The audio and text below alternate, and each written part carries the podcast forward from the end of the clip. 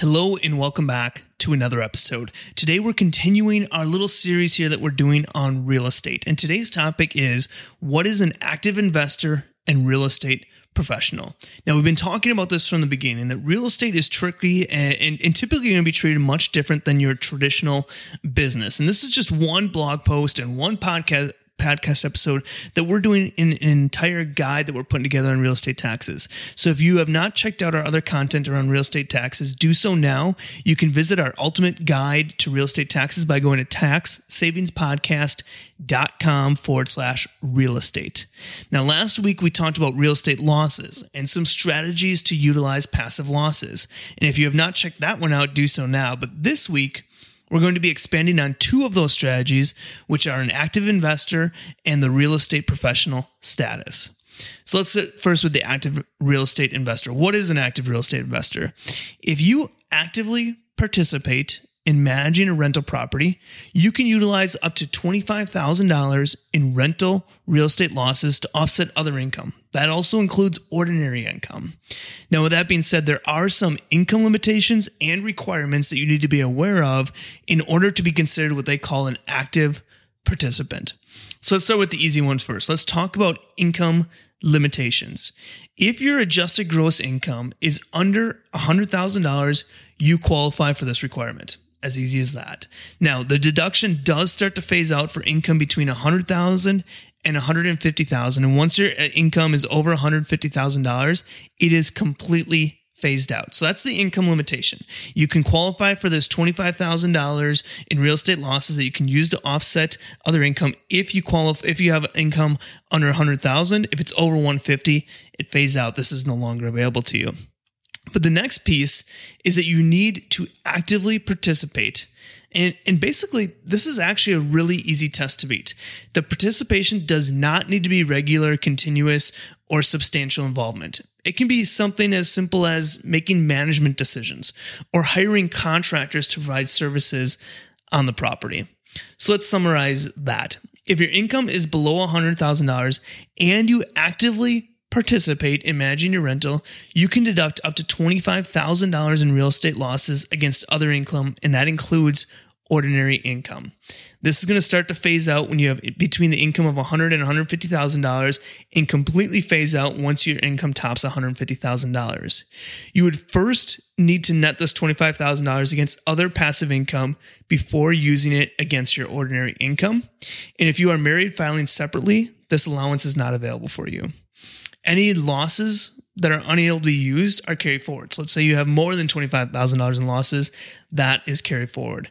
Basically, if your income is under $100,000, you should be shooting for being an active real estate investor because it is so easy to achieve and it allows you to offset your other income with your passive losses. If you phase out, then you will want to explore the power behind being a real estate professional, which is what we're going to be talking about next. So, what is a real estate professional? If you qualify as a real estate professional, you are able to offset ordinary income with your rental losses. This allows you to use your full loss, not just limited to $25,000 that we mentioned previously, but you can use your full loss. In order to qualify as a real estate professional, you need to materially participate and then meet two further tests. To be considered a material participation in one activity, you need to meet one of seven tests that the IRS has. And there are two main tests that we see most people target, which are you participated in the activity for more than 500, 500 hours, or you participated in the activity for more than 100 hours during the tax year, and you participated more than any other individual. And that includes people who don't own any interest in the rental property. So if you meet the material participation test in one or more activity, you need to then meet the two real estate professional tests. And in order to be a real estate professional test, there's there's two that you need to meet. You performed more than 750 hours of service during the tax year in real property trades or businesses in which you materially participated. And then the second one is that more than half of your working hours for the year must be in your real estate in which you materially participated. So one thing to understand with material participation is that it is separate for each activity. However, you do have the option to elect to treat all of your real estate activities as a single activity. And this would be helpful if no single activity meets the $750 750 hour test for the real estate professional or if you do not meet the material participation test in the activity that you want to use the losses for. Now, it's important to understand that you must both materially participate and meet the real estate professional test in order to qualify as a real estate professional. So, qualifying as a real estate professional can be complex, and there are certain things you need to do to make sure you are documenting everything properly. So, just be sure to take this seriously. And if you're making and you, and you want to make sure that you have everything set up properly. Now, let's kind of do a summary of this to kind of go through and, and look at everything. Uh, remember from previous topics discussed, rental activity is typically going to be a passive activity, which means any losses from rental activity can only uh, offset other passive income, not your ordinary income. But in this blog, we discuss two options where you can use a rental loss to offset other types of income as long as you qualify. So let's go through kind of an example to put this to practice, help it make sense. Let's assume you had W W2 income of $90,000. And then let's assume you had rental losses of $70,000. Now, that big rental loss would be due to high initial depreciation and then, of course, your normal operating expenses.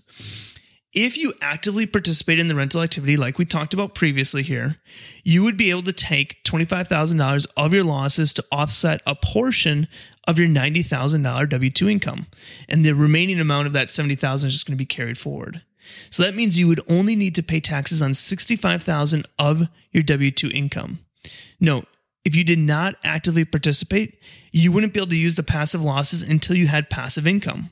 Although, you know, kind of as we talked about today, we recommend anybody as long as they're under that $100,000 income limit or under the 150 where it completely phases out. If you're under those income limits, we recommend everyone take advantage of being an active participant, an active investor because it's very easy to meet as we discussed. Now, let's say that you qualified as a real estate professional and you materially participated in the activity. You would be able to take the full $70,000 loss against your W 2 income, meaning you would only pay taxes on $20,000. So, you know, as we talked about in previous blogs and podcast episodes, oftentimes real estate in the beginning years will have a positive cash flow, meaning money in your pocket, but show a loss on paper due to high depreciation. Utilizing real estate is a great way to cut your tax bill, but you just need to make sure you're doing it correctly and documenting everything properly. So I just want to go through a summary again of what is an active investor versus what is a real estate professional. Again, an active investor is if you have income below $100,000 um, or below 150 where it completely phases off. Your income's under that and you actively participate in managing your rental. Again, this does not mean you, you don't need to be very in depth. You just need to make management decisions, maybe hire your contractors, things like that. But if you actively participate in managing your rental, you can deduct up to $25,000 in real estate losses. And that can be used against other income, including ordinary income. If you're in real estate, we recommend that everybody, as long as you're under that income limitations, be qualified as an active real estate investor. Now, real estate professional is where things get touched up a notch. And this is where you can really cut your tax bill. If you have ordinary income, business income, W 2 income, by being a real estate professional, you can really start to cut in into some of that ordinary income by using real estate losses. And to be a real estate professional, you need to do two things. You need to be you need to material materially participate in the activity and there's a couple tests for that. And then you also need to meet the two real estate professional tests. Now, in order to be a material participant, there's kind of two tests that we see most uh, business owners, most uh, taxpayers qualify for if they're if they're going to qualify, and that is number one, you participated in the activity for more than 500 hours throughout the year, or the second one is you participated in the activity for more than 100 hours, as well as you participated more than any other individual. That includes non owners, so that's contractors, everything else. So if you meet one of those material participation tests, good. Now you need to meet two real estate professional tests. And the first one of a real estate professional test is you performed more than 750 hours of services during the tax year in real property trades or businesses in which you materially participated. The second piece is more than half of your working hours for the year must be in your real estate in which you materially participated. So, again, this is a great way to be able to offset some of your ordinary income, some of your W 2 income, some of your business income.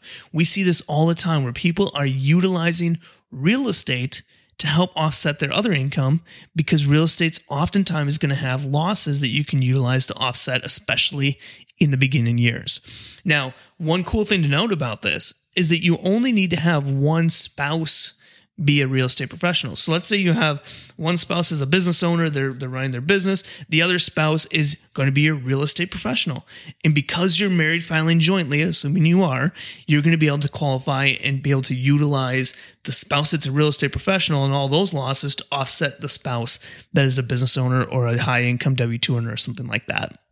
So these are two strategies that we want you to be thinking about, especially as you're getting involved into real estate, because it's a great way to help cut that tax bill apart. We see a lot of people eliminate a tax bill in some years by utilizing this real estate professional strategy.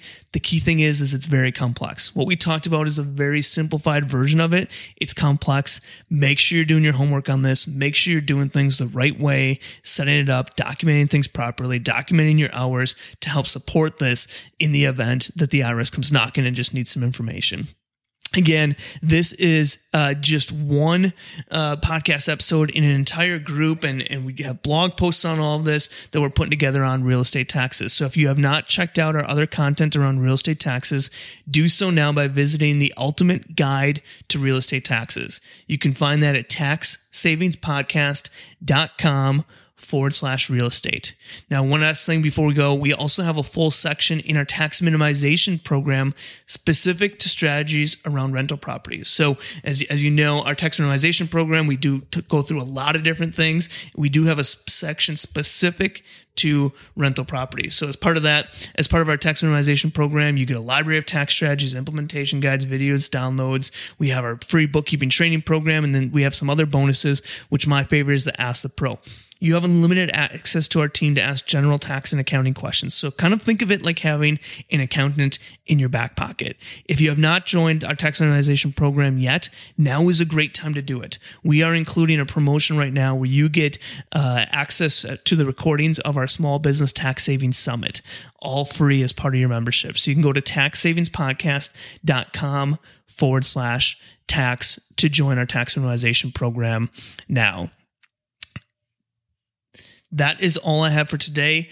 Come back next week as we continue this discussion on real estate. We're going to be talking about what expenses are available for rental properties. So thanks again for listening to another episode, and I will see you next week.